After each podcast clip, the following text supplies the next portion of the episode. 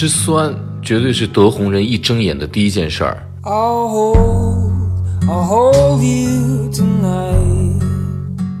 因为今天我们在德宏回家吃饭的路上要杀青了，来不及了。从昨天晚上的夜宵开始，我就连吃了三家，而今天早上早餐我就跑去连吃了两家的酸汤饵丝，就是一碗酸汤，但是德宏人绝对不甘乏味。我今天早上去吃的第一家的这个酸呢，它这酸汤是用菜叶子发酵的，酸度较低，有一种淡淡的米香。汤液充满了一些粘稠感，它整体的感觉是沉稳内敛的。入牛肉汤之后，浓，汤甜，有这种生津的感觉，也就是喝一口之后，你突然间觉得啊，会生津流口水。我觉得有些品味的喜欢层次感的人，又不喜欢过于张扬的人，会喜爱这碗汤。那第二家的这个酸呢，是用羊奶果的果酸发酵的，羊奶果呢是。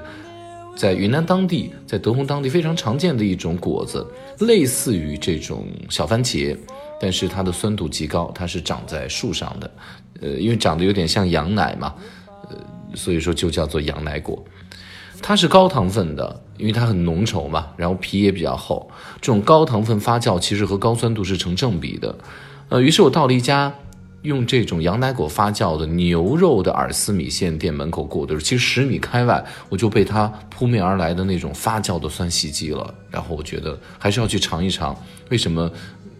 这么刺鼻的味道，这么让你觉得有张力的味道？尝了一尝味道之后呢，的确非常有张力，很有力度。呃，我觉得它就是适合与那种大辣去登对，因为大酸它就适合大辣。但这种张扬呢？带有一种大酸，而这种大酸实际上就意味着一种大寡，所以说在第一碗酸汤和这第二碗酸汤的比较当中，我觉得其实腌酸菜的这种酸完胜了羊奶果的这种果酸，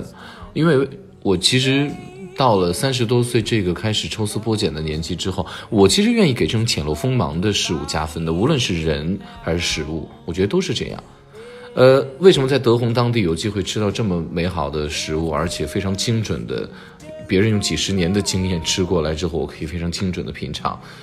就是在德宏当地遇到了一个非常爱琢磨吃的朋友。我觉得人只要爱琢磨吃，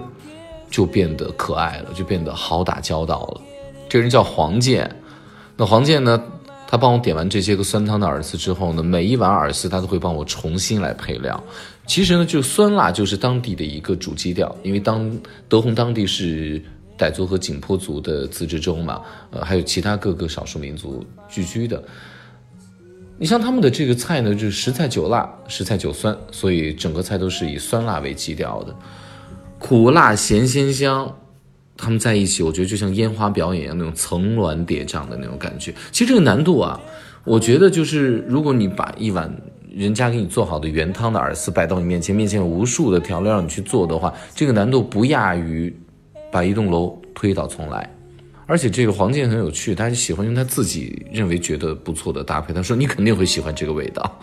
因为他认为你喜欢。他吃完之后。嗯，我的确非常的喜欢，因为陕西人也非常的喜欢吃酸辣的味道，而且他们的酸辣的味型极其复杂，不是那种傻酸傻辣，是有复合味型的酸辣，而且每一个人调配出来的味型，它的酸辣的这个配比都不一样，再加上很多新鲜的这种香草加入其中，所以整个味道就是觉得你闭上眼睛，你就是在热带雨林当中，然后。一不小心跌倒之后，可能口里面就嚼了某一个香料，嗯，可能一转身又是用柠檬叶的香气，诶，这边好像又是木姜子或者香茅草的那种质感。但实际上呢，也不是每一样食物在德宏人手里面都会进行一个复杂的重新推倒重来的一个味道的调配。你比如说，我们吃了一个呃缅甸风味的叫做棒塞油面，你像黄健在拿这个的时候，他一丁点儿的料都不会加的。这是他几十年吃出来的稳定结构。我说，哎呀，我觉得这个面看起来很平淡，我要加一些辣。他和那个女老板执意要求说，你先尝完原味。我就站在他们面前，站在煮面的锅旁边，我尝了一口原味。结果是，我决定什么也不加，就吃原味。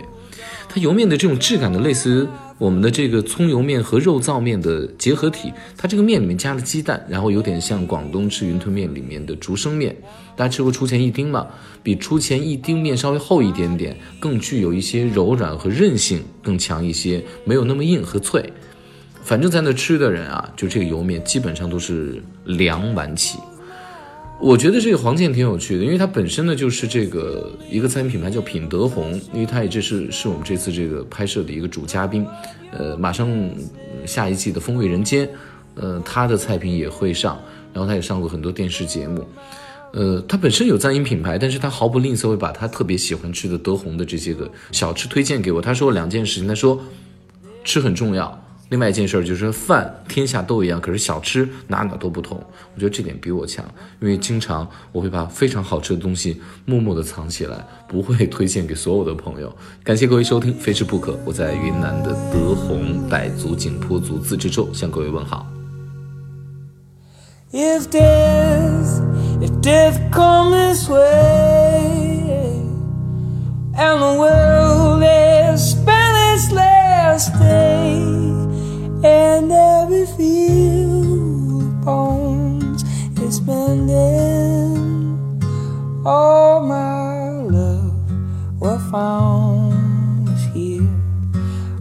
Find us there.